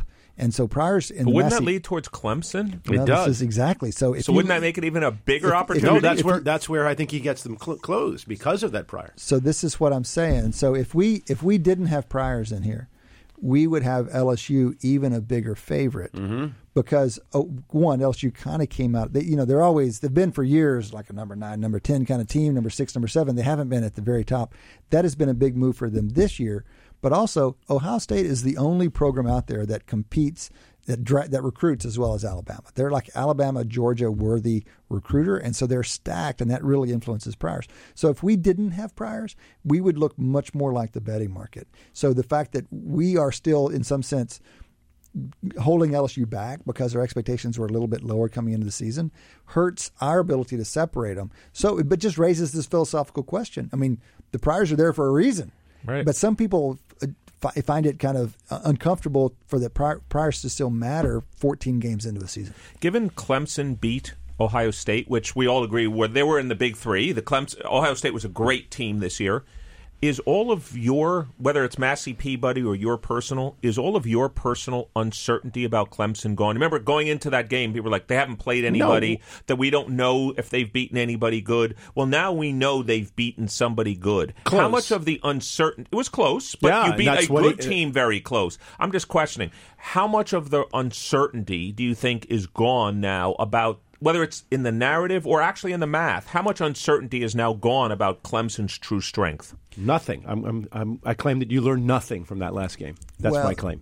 Y- y- In what sense, Adi? Like what? You, because that it, they performed exactly as expected. As expected. So we don't. We're not modeling explicitly variance in our model. So for better or worse, it's not. So Yeah, I can't- didn't ask if the mean has changed. I asked if the uncertainty has changed. he I, I- Eric, I think, is talking more a little bit more intuitively because because Clemson was so kind of on the sidelines in terms of Uh-huh. the national conversation. Mm-hmm. They played in the weakest of the Power Five conferences this year. They, I think they're they didn't have a game that was closer than twenty points or something. they had one game, one game against maybe North Carolina early on so, in the season. So w- what we have learned over time, and I mean the analytics community, is that y- a good model can still pull out the quality of the team despite the competition because you do sufficiently well against weak competition and you get a strong signal still. So we weren't that surprised by it. But I do think the intuition is look, we don't really know. They haven't played anybody. Maybe psychologically it's tougher. What happens when someone really hits them in the mouth? And so there is this question. It's a reasonable question to ask, okay, did that get resolved since they played Ohio State? And I think the answer, my answer would be yes, but one of the reasons is because it's not like Clemson is like North Carolina State. I mean, Clemson has been Clemson for four or five years now. They're the national champions. They are the national champs. The quarterback who's leading them back, was the same, and he's that was- older. so there was, I think there probably wasn't as much uncertainty as there might have been with teams in similar situations because we've got some history on them. But it's a very fair question. Rarely have we had a team walk into the national semifinal or a national final having played so little competition over the course of the season. Well, I would like to reiterate, which I think is, is a, this is a good bet, in my view. I You think like- that I like Priors, and I like them a lot in this you like particular Clemson. case. You like Clemson. So I like Clemson, and I particularly Here's like like them. Clemson plus six. I mean, I like I would like Clemson if it were even, and I like Clemson even better plus six. This is a big, big advantage. It's almost what we had last year. Last year was Alabama was very heavily favored, and the model said that Alabama should be slightly favored. Yeah. And, we took and we took it, uh, and and I think this year the models say that Clemson should be slightly favored, and they're very heavily underdog. I, well, Not my, very, our model but- doesn't say Clemson should be But the slightly favored. line, we don't. Uh, you're I'm not. You're not laying the odds. Vegas is. Well, I'll take our odds against Vegas's odds for Yep. for college football. I'm very confident in our, in our numbers. Of course, anything could happen, and these two teams are they're both very good, and anything could happen. But if I had to pick a line, I would say LSU by two or so. But if I have a rule which says, which I don't always follow, but if I'm going to make a bet, only make a bet where the statistics are clearly out of lo- out of whack with what the what the odds are Yeah. in the public market. This is that one or two time a year opportunity. so- and I think this is it. Well, it's it happens more often than that, but it, and it, by usually by this time of year, the numbers are you don't see big edges late in the season. Well, okay, it happens more than frequent that more often than that, but not in the big, big, the big high games. Yeah, profile that's right. games. There aren't Yeah. that many of those. Is there that. any value in it, or it's just no value at this point? About you know, Dabo Swinney's won the national championship multiple times. Uh, Lawrence has been in the national championship game. Is that worth anything over LSU at this point? I, I would think so. Yeah, I mean they've been. I mean it's not just that they won last year. This program's been there for years, and LSU hasn't been. That said, LSU, from what we've seen this year, is extremely confident, and Burrow. Man, for a guy who hasn't been there before, that guy plays confidently. So generally, I would say yes, but it's not clear that LSU is going to be cowed like that. I think it's just wonderful that you. I think you've said it. Actually, Holly said it as well. Um, we may be seeing, you know, the next coming of Tom Brady and Peyton Manning. I'm just saying we're seeing in your mind two of the best quarterbacks maybe since Andrew Luck, and we're getting to see them play against each other in a big high stakes game. That's right. They're probably the number one pick this year and next year, and not just the number one pick in the way that you know, you know, Winston or Winston. Mariota. I say it was like th- this is Andrew Luck level number one picks. Like Adi says, Mm-hmm. Adi's got these recruiting calculations. He comes up with his own number, and he finds that Lawrence is one of the highest. Lawrence was the highest ranked player in high school before he took a single snap. Right, but that but someone's gonna be. But you Yes. find his, No, no, his no. number there. His It- number there is higher than anybody for a long Uh, time. I think the the highest. I mean, yeah, not even close. I mean, six or seven years ago, I think it was Jadav- Jadeveon Clowney. Whatever. Jadeveon Clowney. Yeah, he was the only one of that that level that we've He's, seen. uh, Interesting in the news this week. In the news So- this week. So let's talk Right. a little before we talk about back to NFL playoffs. Let's talk about some other sport. Is other anything else going on? NBA. Eric, have you been to Sixers Well, games? fill me up. What's happening? Well, What's happened I'm- to our to no, our, to it's our the uh, same Sixers? thing. Well, forget the Sixers just for a second. We're still back. I, I've wanted to. I've been waiting to see when this might stop happening, but now we're roughly 35 games into the season. It's all And- exhibition, right? Yeah. Well, here's what the exhibition has. We have 12 teams that are projecting above 50 wins. We have 10 teams projected below 30 wins, and only kind of eight teams between 30 and 50. So we're still at this situation in the NBA where if we look at the distribution, it's like the shape of a U. And maybe you could say it's uniform, but it isn't a bell shaped curve. There aren't a bunch of teams like between 30 and 50 wins, and then there's these tails that fall off. There's more teams in the tails than there are in the middle. And to me, I, I just don't ever remember seeing that. It's a, it's a comment not about an individual team, about the aggregate distribution. There are some really good teams, really bad teams, and some and not that many teams that are just like, well, we're kind of mediocre. So, how confident are you in the top eight teams in the entire league? knowing which are the top eight. Like, do we or do we really really need the rest of the season to figure out? I think let, let's say the following. Um, I think not that confident. Well, it depends what you mean if the top eight. If we're talking about by the records right now, let's take top four teams in the East. Am I confident that the uh, Bucks, the Celtics, finalist yeah. from the East will be the Bucks, Celtics, Heat, or Raptors? Now, of course, that would leave out the Sixers. Right. If you added on the Sixers, I would say 0.9 that the or higher That that, the the Eastern finalist will be one of those those- five teams. Matter of fact, you can even, as far as I'm concerned, two. you can remove the Heat. Yeah. I just don't think the Heat are that good. I think they've been playing So extraordinarily that's well. the same top four we had last year, right? If you if you That is out the- correct. okay. That is correct. If you look out west, uh, you know, the Lakers look good. I would say it's Lakers. I don't. I don't put much stock in the Nuggets, the Rockets. I don't know Clippers. Maybe those. I think there's more uncertainty in the West. I could see Utah, Dallas. Under this gets back to our which versus any of those top four teams, I think, in the West could be upset. Now, that doesn't mean that Dallas can win three series to get to the NBA Finals, but I have less certainty. I think the East is actually more. There's more concentration in the East than there is in the West. What what chances would you give the Bucks right now? How serious are the Bucks as championship contenders? Uh, I, I think the Bucks are very, very serious. They believe actually they should have won it last year. They were really close with Toronto last year. I saw. I've seen three or four Bucks games here pers- in person you basically forget about their offense. You can't get a shot off against this team. When that team really wants to play defense, I remember I saw the Sixers play them early on in the season. I think the Sixers scored 85, 90 points, and they were lucky to score that many. You just could not get a shot off. So I'm impressed by the Bucks. I think the Bucks are the heavy favorite in the East, actually. So let's uh, let's let's give ourselves some time to talk about these playoff games. We've only got so much more football to talk about, so let's not cut it off too quick.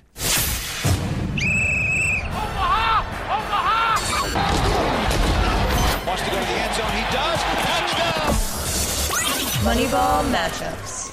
So, Eric, we usually go around the horn and each pick one game that we're paying attention to or think is interesting. But in this case, let's just walk through all four of them. All right. So let's start with Vikings at 49ers.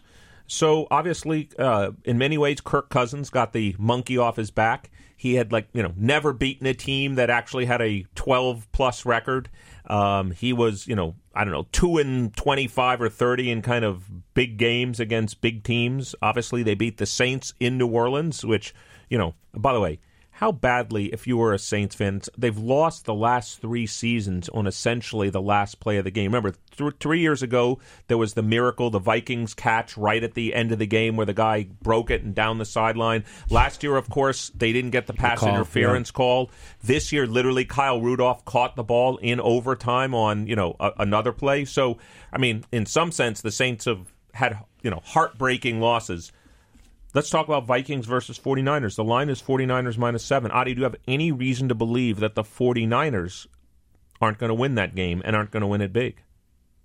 I don't have any reason to believe that, but I wish I had something to say about these two teams. I mean, San Francisco, I mean, if you believe in quarterbacks, they haven't had a success. I mean, Garoppolo has been solidly mediocre, which suggests to me that perhaps they're they're in some sense overrated. No, they've got they've got a great coach and a great system, and they've also got a great defense. I mean, they, they've got enough quarterback. I think most people would say, and what people get real, other than the defensive line and that defense, I think people get excited about Shanahan and that offense. It's just fun to watch. Yeah, so I, I, I think that's a game with very low variance, which means um, the variance always is turnovers in NFL games.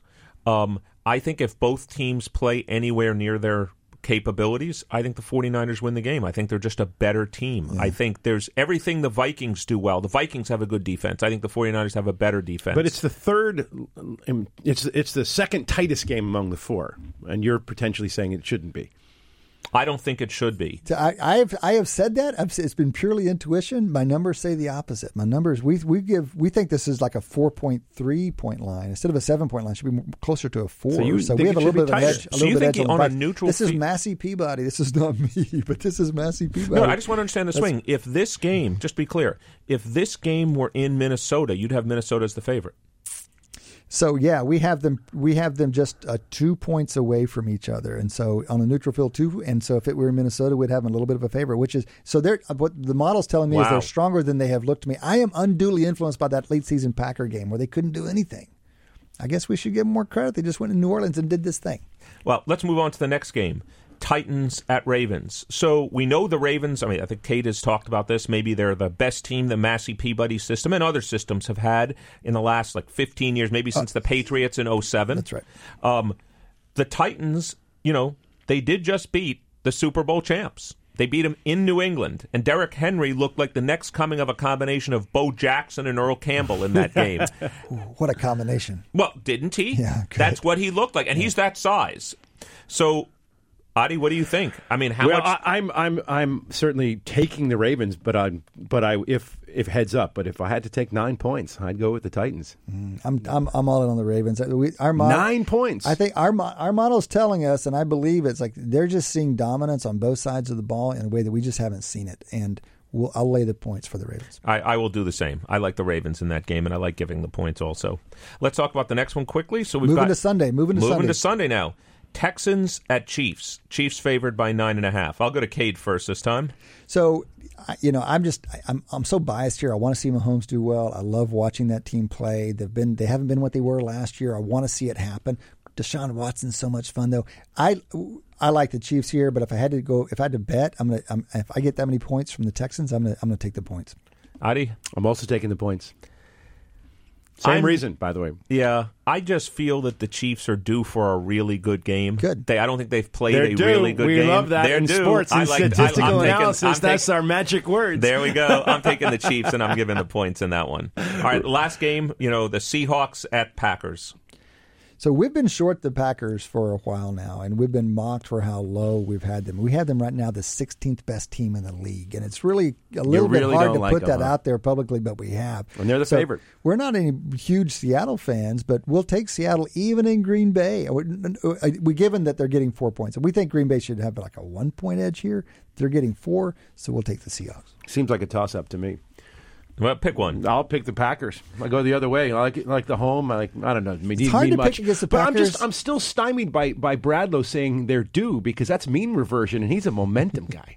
That is Oh, true. that's That is true. really- I'm a non-stationarity guy. Non-stationarity guy. Uh, I'm going to take the Packers also. I, I I'm just not impressed by the Seahawks. I saw them play the Eagles. They the Eagles gave them everything Is they it, could is it handle. not? I mean, does not Russell Wilson just get it done somehow? They win all these close games. I mean, at some point, That actually is at true. Some point, do you say the Q, the quarterback actually makes a no, difference? wait. wha- just quickly, Adi, why can't you? Why can't we do that? Why can't we look at close games and look at his record in close games and say he's better than fifty percent, which is true, much better than fifty we can, but it's a percent. small sample. Probably. So I was going to say we don't. We have Uh, we need to post-hoc watch him. We need to watch him for a very long time.